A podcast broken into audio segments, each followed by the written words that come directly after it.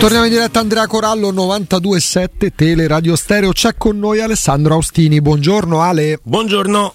Buongiorno, buongiorno alla doppia A che diventa tripla. Eh sì, eh sì, eh sì. Più, diciamo, tipo la A, la A più, più A di tutte. Eh sì, perché eh, sare- a quel punto sarebbe A più più più, ma manco il frigorifero tuo, quello che ti ha regalato Pallotta, le sa, cioè a quel punto sarebbe. Ma non esiste uno in commercio eh, più performante. Quadrupla classe classe A, eh. La classe non è acqua. Tanto ho ordinato, ho ordinato un nuovo auricolare che non ho fatto in tempo ad andare a ritirare. Ho pensato vi volevo mandare lo screenshot del mio ordine e adesso voglio segnarmi gli investimenti che farò nel duemilaventitré sugli auricolari per aggiornare il dato del P I L, perché io credo di contribuire molto al P I L. Anche Andrea Corallo, in un altro settore della meccanica, da stamattina sta contribuendo. Tra molte batterie, batterie. Eh, tutto batterie, in questo, batterie in questo caso. Alessandro, ti posso fare una domanda, la prima domanda proprio così a bruciapelo. Cosa ti aspetti da questa settimana? Niente. Grazie mille Alessandro Austini, ci sentiamo domani. Grazie. Grazie. No, non è vero. No, la bella vero. Aspetta, la bellezza che si scontra, ma non la purezza fessa, ma proprio la, la, la, la comunque quella cosa sana, no, Alessandro, di Andrea, legata all'argomento del momento che dovrebbe essere il calciomercato, che poi viene deformato da, da, da, da, da chi pensa di insegnarti la vita al realismo proprio più, più cinico. cinico, più diretto, ma più realista del re d'Alessandro Austini. È la bellezza dei giovani, eh. Lasciamoli sognare, eh. Eh, la loro freschezza, il loro entusiasmo, i loro ideali. E no, a parte tutto non è vero che non mi aspetto niente, eh. Era, però era bello rispondere così. Giusto, giusto. Per mantenere questo cinismo. No, mi aspetto la cessione di Kluivert, Mm-mm-mm. che secondo me è un altro passaggio molto molto molto importante, eh. Questo progetto di, di Pinto di far più cassa possibile, non so quanto stavolta finalizzato a una vera e propria plusvalenza e quanto invece più mirato a risolversi a risolvere in via definitiva un problema che la Roma si trascina da troppi anni, perché Kluivert è diventato un problema con il suo contratto e con i suoi rifiuti a varie situazioni che la Roma gli aveva trovato. Kluivert che forse sta iniziando a maturare una consapevolezza maggiore de- della sua dimensione. Oh, ma eh, ci può andare quest'anno in Inghilterra? Che l'anno scorso no, eh? No. L'anno scorso c'era stato il problema col Fulham per eh questo. Sì. Beh, mettetevi d'accordo, eh. so, trovate le regole, leggiamo il regolamento. Non posso non credere noi. che stavolta si faccia un'operazione Porca senza miseria. aver analizzato bene la vicenda.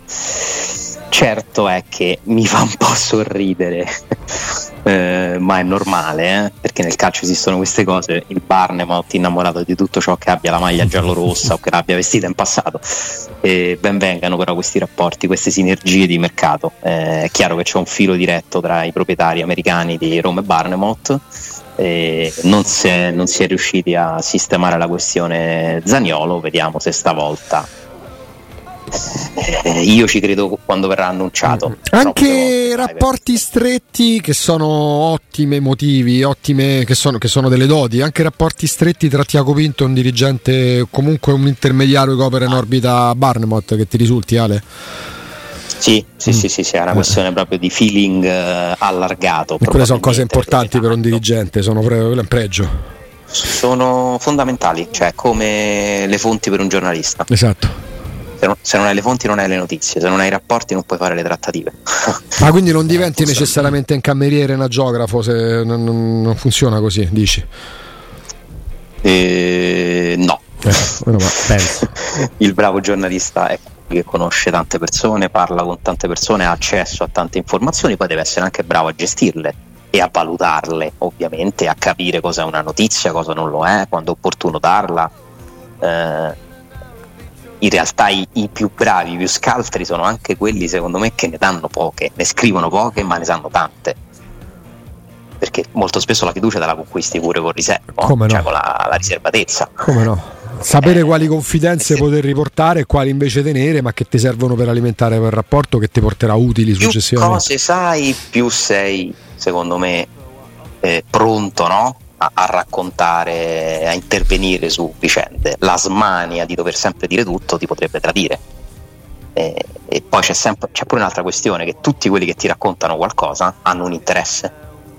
a farlo, certo, sempre, certo, perché non stanno parlando con un amico, oh, bravo, stanno parlando con un, un operatore della comunicazione che svolge un ruolo e che facendo il suo mestiere può, può incidere sulla realtà raccontandola in un certo modo e da un certo punto di vista, no? Quindi poi l'ideale è sempre quello di sentire tutte le parti in causa su una vicenda. Sono reduce dalla visione del guardate quante me ne invento ogni giorno per non parlare di calcio ma è incredibile, della visione della serie su Alex Schwarzer, ah, no, che vi ah. consiglio ah, ah, ah, ah. Sì, fortemente sì, sì.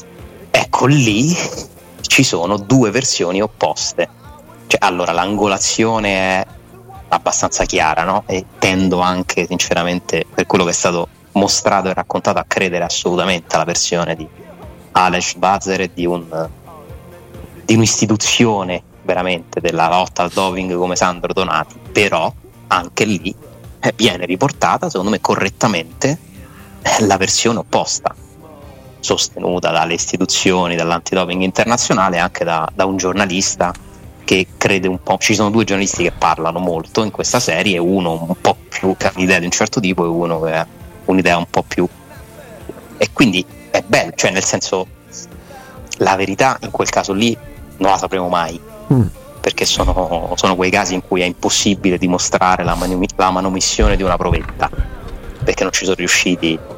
Eh, poi c'è un giudice, però c'è un giudice italiano che ha creduto a una versione, c'è la, la giustizia sportiva internazionale che ha dovuto difendere la sua decisione, però ecco, quello è un caso molto interessante perché veramente tu capisci come sia difficile, quasi impossibile determinare una realtà che ci, quando ci sono due visioni opposte.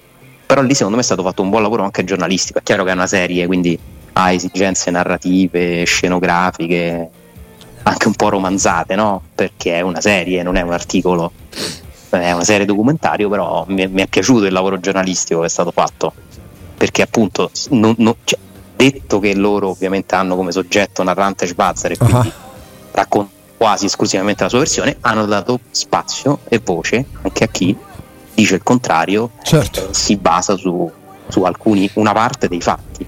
È quello che dovrebbe teoricamente, ecco perché rende godibile quello che stai, di cui stai parlando, perché è quello che dovrebbe essere messi in piedi in ogni, per ogni argomento, da, da, da quelli più tragici, apprendiamo notizia in televisione, a quelli che riguardano magari lo sportivo, il nostro mondo, quello che è legato al calcio, il, il contraddittorio. Chiedersi sempre quelli che sostengono il contrario di quello che tu pensi, ascoltarli intanto. Avere il punto di vista, certo. Ascoltare, esatto. Cioè io credo tu, ci sono dell'idea che abbia ragione in quel caso Schwarzer, sì. Non posso credere che Sandro Donati si impegni in una roba del genere per, per il personaggio che è, no? Quindi gli credo, però comunque ho ascoltato cosa dicono gli altri che, che probabilmente che hanno ovviamente interessi a dire altro, ma comunque è giusto ascoltarli, perché se no non hai una visione completa, cioè anche perché la verità in molti casi presenta pure tante sfumature.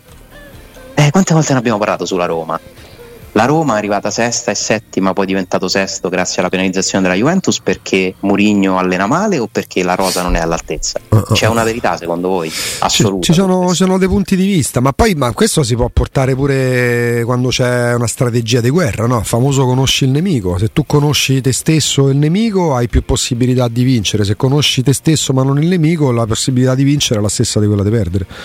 Cioè, non, non, sa, avere Andrea un altro Niels, punto di vista. Bravo come presidente o no? Eh, ecco, io non eh. riesco a dare una risposta. Oppure quando abbiamo tante volte parlato di Marotta, per dire anche, anche, anche il valore di certo. un giocatore, anche quando c'è la contrapposizione tra chi preferisce, la definizione più sintetica, il giochista o il risultatista. Ma, ma non soltanto per il godimento che può provocare ascoltare una discussione, perché poi almeno per natura ognuno di noi la vede come vuole. Io sono portato a vedere una trasmissione se si crea un contraddittorio, certo motivato, certo argomentato. Se per attaccare qualcuno uno si inventa i draghi, no, o, dif- o, o viceversa per difenderli, ma viva Dio, ma viva il contraddittorio.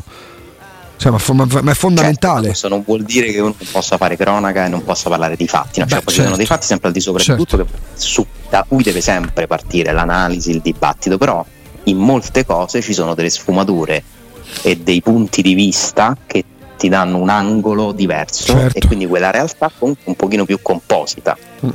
Nel, eh, nel mio scomporre la vita, cioè quando stavo a Milano, una delle mie cose che facevo all'epoca, ancora usciva in edicola, io mi leggevo La Padania, ma mica perché sei leghista, no, volevo vedere loro, volevo capire il loro vabbè, punto sì, di vista sì.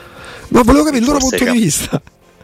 Così qui c'è un po' da parte tua un, un esercizio un po', insomma, allora, vabbè, però ognuno c'ha le però la, la, la vecchia cattiva abitudine è ancora ne dico a comprare i giornali, una cosa che perché... ecco perché te l'hanno tolta questa ecco, eh, abitudine, esatto, infatti pure qua adesso dobbiamo leggerli dal tablet, ma giustamente e, tra l'altro abbiamo l'abbonamento solo alla Padania perché... a Roma sì, è l'unica copia venduta nel Lazio, probabilmente era quella acquistata da no ma stavo a Milano, però abitavo a Milano, quindi ah. era, ne trovavi più dei, molte più rispetto a giornali nazionali, insomma, ma all'epoca andava, eri diventato amico dei lettori della Padania. Oh no, ma cosa, c'era ridicolante, proprio il classico Bauscia, capirai, figurati.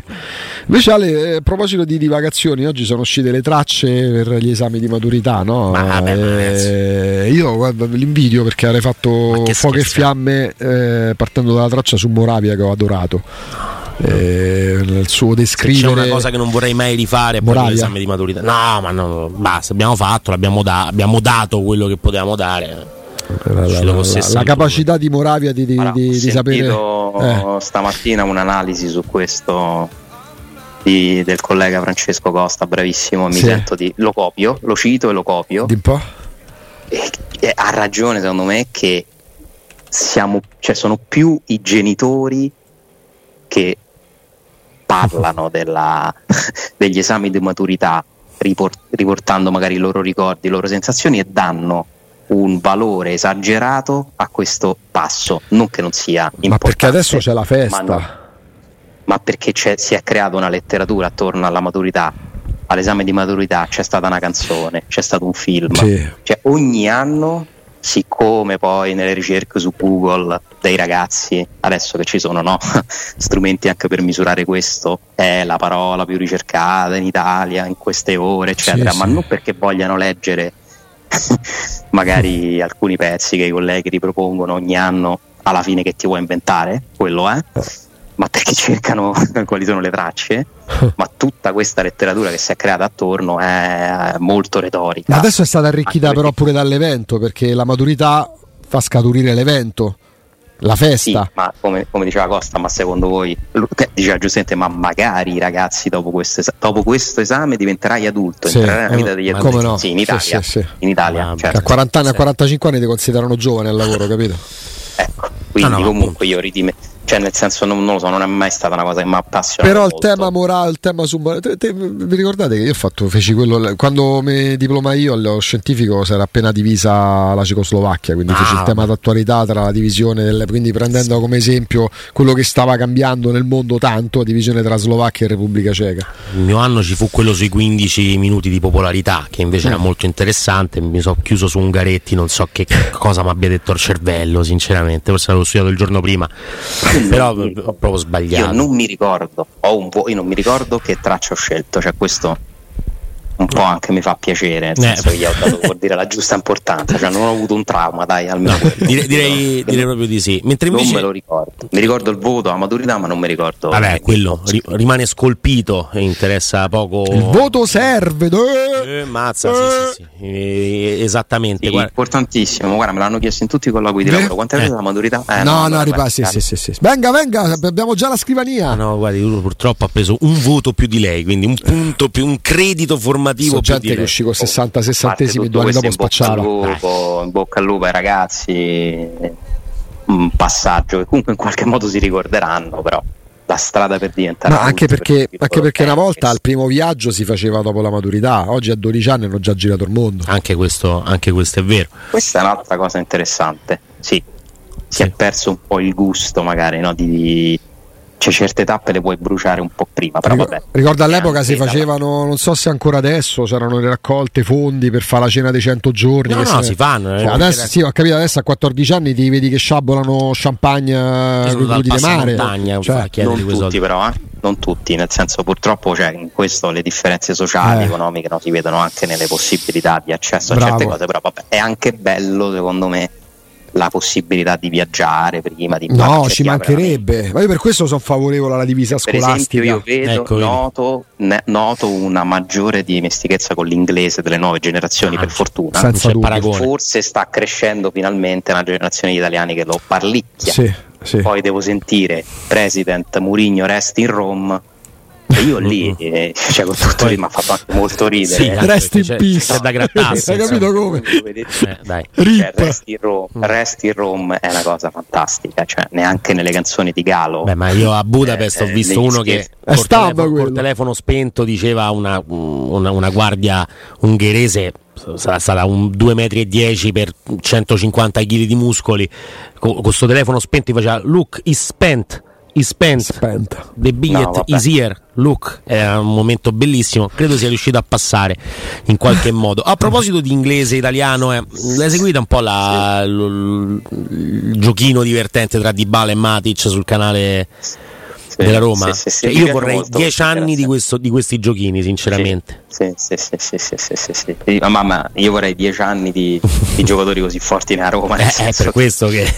Che mi sembra un feeling na- che nasce sulla superiorità calcistica, cioè un, eh, è molto bello quando due campioni, per me Dybala e Matic ci sono due campioni, non sono magari due fuori classe, Dybala ci si potrebbe anche avvicinare, ma sono due campioni, sono diventati subito amici perché si sono riconosciuti, no? Tra loro come giocatori di classe superiore, abituati a certi palcoscenici, hanno vinto, eh, Dybala più di Matic forse per...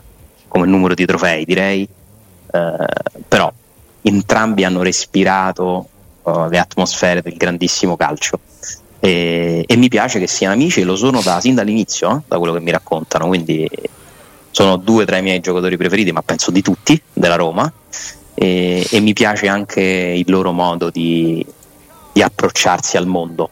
Mm, cioè, mi, eh, mi piace come stanno in campo e mi piace come si comportano fuori. Sì, sì, il modo di fare di Matic in campo ma anche fuori è quello proprio del, del ragazzo più grande che porta a spasso i piccoli, eh, e sta già studiando per diventare allenatore in Inghilterra, mm-hmm. Cioè uno che comunque programma, progetta, ha una visione, ha un percorso, cioè non è uno di quelli secondo me che starà a giocare fino a quaranta anni per prendersi un contratto in più, ha capito che gli resta non molto dal punto di vista agonistico e intanto già si mette a studiare, a prepararsi. Eh, perché si può restare nel calcio, ma bisogna imparare nuove cose per farlo. Dovrebbero, fargli dei, dovrebbero fargli dei prelievi per uh, fissare no, i parametri dei, che so, del D N A, delle sue caratteristiche, perché poi andrebbero, andrebbero cercati i giocatori non necessariamente che siano i più forti del mondo nel rispettivo ruolo, ma con quella testa lì. Eh cioè, la Roma ha bisogno di questo, la Roma ha bisogno di ha sempre avuto bisogno nella sua storia di gente che viene da fuori e che per certi versi sì, a livello calcistico ti insegna la vita. Perché puoi aver avuto anche i giocatori più forti, non necessariamente parlo di quello che portarono Batistuta e Capello, che parlano forse la cosa più distante dall'ambiente in cui sono venuti a lavorare, Roma, perché probabilmente era la cosa più distante, ma parlo pure della Roma di, di, del secondo scudetto, Alessandro. Aveva dei giocatori fantastici perché erano Bruno Conti, Di Bartolomei, tutti quelli che conosciamo, che eravamo piccoli ma abbiamo comunque imparato a conoscere bene. Poi a un certo punto ti arriva il forestiero che ti cambia connotati, ti arriva Falcao. La Roma ha sempre avuto bisogno di questo, anche quando ha avuto i giocatori indigeni più forti. Tornando alla Roma attuale, Llorente che testa forestiero, invece? Forestiero. Forestiero. Grande parola. Uh, Llorente mi sembra un altro ragazzo quadrato, no? Come si dice? Non lo conosco, eh, lo conosco meno, ho avuto meno spunti magari per, per studiare la sua presunta personalità, perché poi li dovresti conoscere di persona, certo. Nel senso che tutti noi non abbiamo, uh, cioè almeno io non ho rapporti no. diretti con i calciatori, in questa epoca i giornalisti sportivi, tranne rari casi, soprattutto legati alle tivù, agli eventi, no? Chi segue le squadre dal campo ogni settimana è molto difficile, c'è cioè una barriera vera e propria che non ti consente di, di stringere rapporti e neanche di conoscerli fino in fondo questi ragazzi, però ci possiamo fare un'idea. Mi sembra un ragazzo serio, mi sembra uno entusiasta, ha la sola idea di continuare a giocare nella Roma, eh, cioè mi trasmette un'energia positiva, eh, un altro di quelli che se rimane come penso per me è una bella notizia, allora, cioè, uno di quelli che mi tengo. Sono totalmente d'accordo con te su questo e mh, uno dei momenti nei quali forse eh, ho, ho capito, no, di, di potermi affezionare, anche volendo poco, perché insomma, per quello che l'abbiamo visto, un ragazzo del genere, dopo la partita contro l'Atalanta, una partita di passione in tutto e per tutto, che finisce tre a uno senza un criterio, ma che mh, alla fine è stata veramente una partita importante per Llorente, in marcatura su Zapata, era l- la prima partita, se non sbaglio, da titolare per lui, no? Perché poi si era fatto male Smalling e così via, no, non da titolare, era la prima partita dove era al centro della difesa, insomma, a guidare in un certo modo il reparto. Nel momento in cui si fa male, quel tipo di, di disperazione mi è sembrato più legato al, alla necessità della squadra di averlo per le partite seguenti che non al, al, al suo infortunio, non so come dire. Cioè, quell'immagine si è visto subito, no, che si era fatto male, perché magari si è proprio fermato. Tutte e due. Sì, c'era un po' sicuramente. Due, c'era pure la, magari la paura che la Roma potesse non puntare su di lui. Cioè, sai, quando viene in prestito c'hai sei mesi, che poi spesso diventano cinque, a volte pure quattro. Tra fine mercato di gennaio, fine del campionato, sono quattro mesi spesso, eh? Mm-mm-mm. Quattro mesi e mezzo. Magari lui aveva talmente tanta voglia di aiutare la Roma, mettersi in mostra, far vedere quanto. Poi in quel momento stava giocando titolare, eh. era entrato nelle rotazioni, cioè gli ha proprio interro- gli infortuni spesso arrivano a fermarti sul più bello, eh, c'era un po' tutto. Anche perché lui il primo mese e mezzo ci eravamo dimenticato, eh? Lui il primo, almeno il primo mese fa un minuto.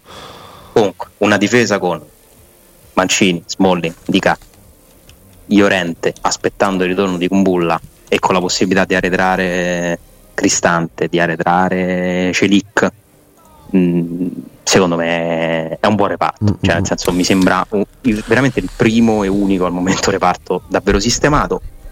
Il centrocampo è abbastanza pieno di soluzioni, forse manca un giocatore, anche, anzi tolgo il forse, il Veretù, il Camarà come caratteristiche, quello in questo manca. Momento non ce l'hai. Io prenderei quello oggi più di ogni tra... altro tipo di giocatore. Ne parliamo però tra poco, eh. Un completamento. Ne parliamo a un completamento. Ne parliamo tra pochissimo, perché è un argomento interessante quello sul, sul centrocampo. A proposito di centrocampisti, ufficiale Matteo Kovacic che passa dal Chelsea al Manchester City, trenta milioni di sterline. Sterline, mi viene da pensare così da Chitto che sì. Un ottimo giocatore finalmente ha trovato il suo autore, perché eh, nel parlare di Kovacic forse siamo sempre passati dal potenziale campione al giocatore a volte superfluo, probabilmente con Guardiola diventerà un giocatore imprescindibile. Vediamo, vediamo che tipo di, di sviluppo avrà anche la carriera di Matteo Kovacic, che fino a questo momento non ha giocato in squadre proprio scarsissime. No. Prima però vediamo un paio di consigli. E poi Alessandro lo coinvolgiamo pure nel giochino. Eh? Ah certo, c'è un, c'è un giochino divertente.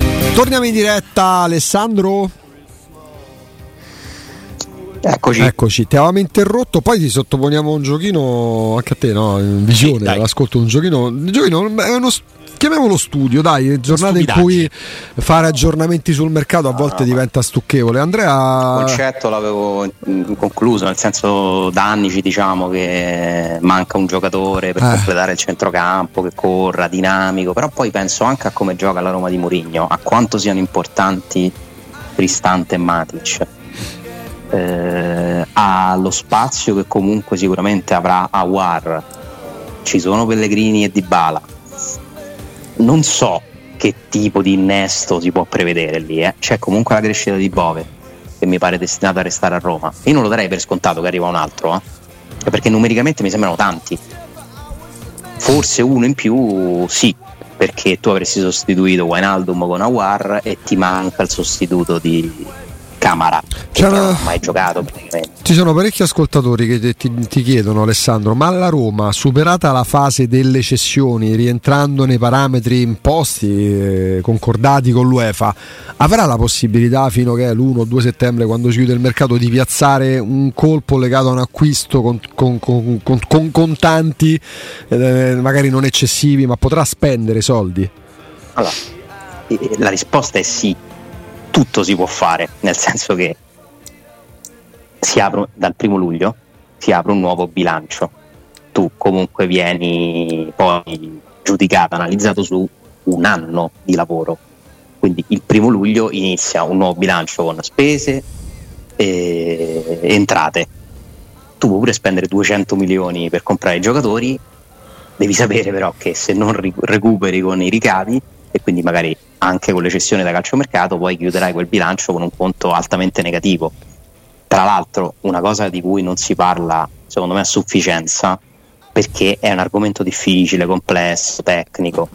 Allora, un conto è il settlement agreement che hanno firmato Roma e Inter e le sanzioni previste da quel settlement agreement, cioè la necessità di chiudere in attivo il conto del mercato per quanto riguarda la lista. Un conto sono le regole generali del nuovo fair play finanziario a cui tutte le squadre devono attenersi, quindi la Roma deve fare, cioè deve muoversi guardando su due binari, cioè da una parte deve iniziare ad adeguarsi come tutte le altre a questi equilibri, no? Sapete che c'è una percentuale che scala di anno in anno, sì, per arrivare poi a regime al settanta per cento, che deve essere rispettata tra costi squadra e spese.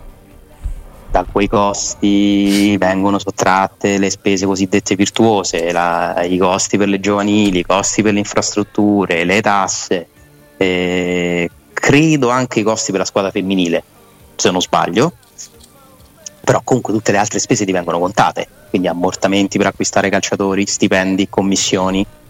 Quel, tutto questo monte di spese, tolte quelle virt- cosiddette virtuose, non potrà essere superiore al settanta per cento dei tuoi ricavi. E eh, questo la Roma al momento non lo rispetta, ma non lo rispetta secondo me nessuna delle squadre italiane di alto livello. Non so se il Milan è già riuscito ad allinearsi, perché ha chiuso comunque un bilancio inattivo, sì, bisognerebbe vedere lì poi i vari conti, però la Roma è molto lontana da raggiungere, è partita da una situazione complessa, deve quindi comunque fare un lavoro in prospettiva che la porterà a, a rispettare questi equilibri. Non è semplice e mi sembra però che si stia lavorando in quella direzione, e la società modello è quella che rispetta queste regole e al tempo stesso riesce a tenere un livello competitivo alto.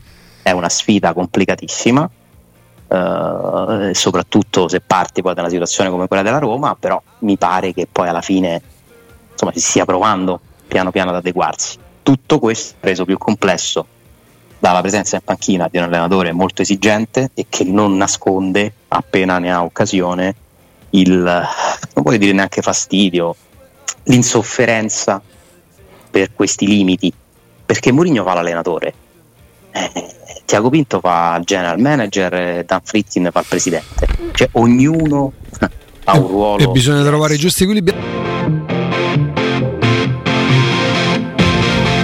Alessandro, mi raccomando, ci sono persone importanti all'ascolto delle A, A più più. Ah, abbiamo proprio abbiamo fatto il poker, il poker di A, il poker sì, di A. Sì, quindi dobbiamo stare responsabilità, eh? Capito? Sì, Corallo. Sì, sì, sì. Eh, ovviamente eh? Adesso facciamo il giochino scemo che ho proposto. No, perché io. ha proposto la Mourinho Cup, ossia chiaramente abbiamo un paio di minuti con Alessandro, non possiamo fare i sedicesimi di finale. No, no, no. Però della Andiamo sto... agli ottavi. Eh, nel no, senso neanche. Di tutti i calciatori che ha avuto a disposizione, uno fa pressa di giocatori murignani o guardioliani, sono quelli più forti, sì, però bisogna vedere se c'è corrispondenza, no? Se, se dall'altra parte si prova la stessa, la stessa cosa. Eh, quali sono i cinque giocatori della storia di, di, di tutti quegli allenati da Mourinho che possono essere de- identificati come più murignani? Siamo partiti da Vitor Baia, Costinha, Riccardo Carvalho e compagnia, eh? Cioè, quindi siamo partiti eh, proprio da... Ne allenati talmente tanti che sicuramente me ne dimentico qualcuno.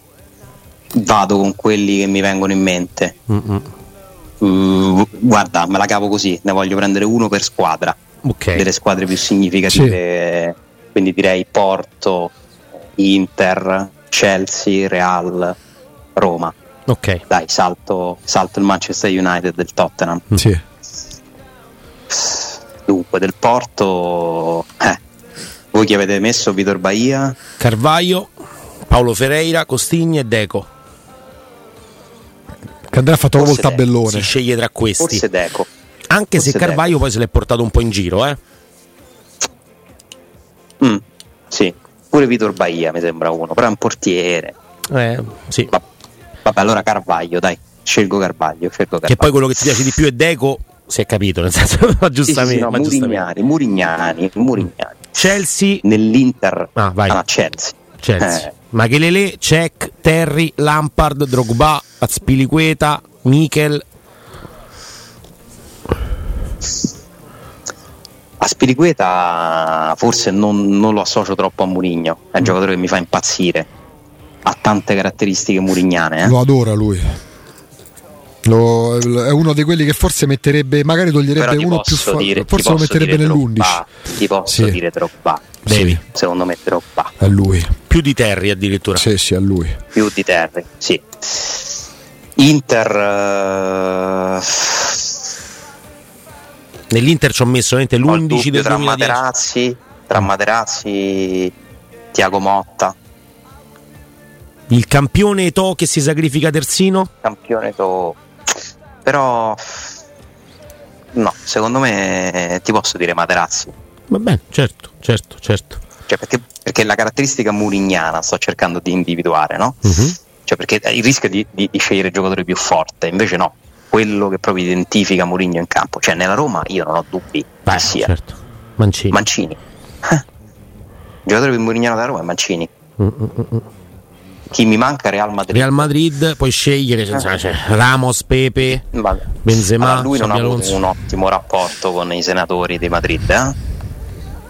mm, quindi dovrei essere, mi manca la, la conoscenza approfondita dei singoli rapporti, perché mi ricordo che ebbe dei, dei problemi con Casillas, anche e, se poi l'ho visto scherzare spesso, l'ho visto scherzare spesso pure di recente, eh. Però il giocatore più mourignano probabilmente è Ramos. Mm-mm. Più di Pepe. Oddio. Ma perché Pepe incarna proprio quel tipo di, di, di, di anche di modo di fare, quindi uno fa l'associazione eh, di idee, Ramos. Però Ramos dice che Ramos secondo me è diventato Murignano dopo che è andato Mourinho. sì, sì. Cioè nel senso eh, era molto allora, giovane quando c'era qui dentro, ci ho messo eh, pure Khedira volendo, eh. faceva, cioè. faceva il terzino destro, poi è no? diventato un centrale straordinario, cioè l'esperienza, la maturità gli hanno fatto sviluppare delle cose, sicuramente avrà acquisito molto da Mourinho, però in effetti Pepe eh no è Pepe eh. C'è pure una Ma bella chiamata da Andrea Sami Khedira pure, quando Khedira è un altro che Mourinho eh. secondo me lo sopra come centrocampista. Non ho messo Matic perché Matic lo dovremmo pensare più a Manchester, mm. forse beh lì c'erano pure Smalling, Mkhitaryan, però forse Matic Bruno, però forse Bruno, Matic è quello che in campo no. incarna di più ciò che chiede sì, Mourinho sì, certo. certo. Però ragazzi Mancini è proprio il simbolo della Roma di Mourinho, mm. di quello che vuole fare la Roma di Mourinho. Matic invece è probabilmente il centrocampista ideale di Mourinho. Eh certo. Cioè Matic di posso dire, nel senso è quasi limitativo dire che è Mourinho, cioè Matic è proprio uno che chiunque lo allena è talmente forte, no? Mentre da Mancini Mourinho ha tirato fuori delle cose. Vero. Che, che lo hanno fatto salire nella considerazione. Mancini vi, vi posso assicurare che è il giocatore più detestato dagli avversari della Roma. Beh, ma giustamente. E questa è lo capisco. È, anche dalle tifoserie eh. probabilmente avversaria alla Roma. No, parlavo di tifoserie, scusate, parlavo di tifoserie, cioè è proprio volutamente antipatico. È il Chiellini da Roma. Mm-hmm. Chiellini, Bonucci, forse, forse. Bonucci, eh, più sì. Bonucci, più Bonucci, sì. Più Bonucci. E quindi è Murignano, perché Mourinho ha sempre basato le sue strategie sulla creazione di nemici. Mm-hmm. Vero. Verissimo. Beh, ti abbiamo rubato anche tre minuti in più, dai Ale, no, perdonaci. È un piacere, grande gioco. Da, un, da un'idea di Andrea Corallo. Andrea, a forza di frequentarti sta peggiorando. Gli avevo detto io a settembre, Andrea. È molto ciardiano come gioco, però, però comunque mi è piaciuto. Sapevo che gli sarebbe piaciuto, dai. Ale, grazie.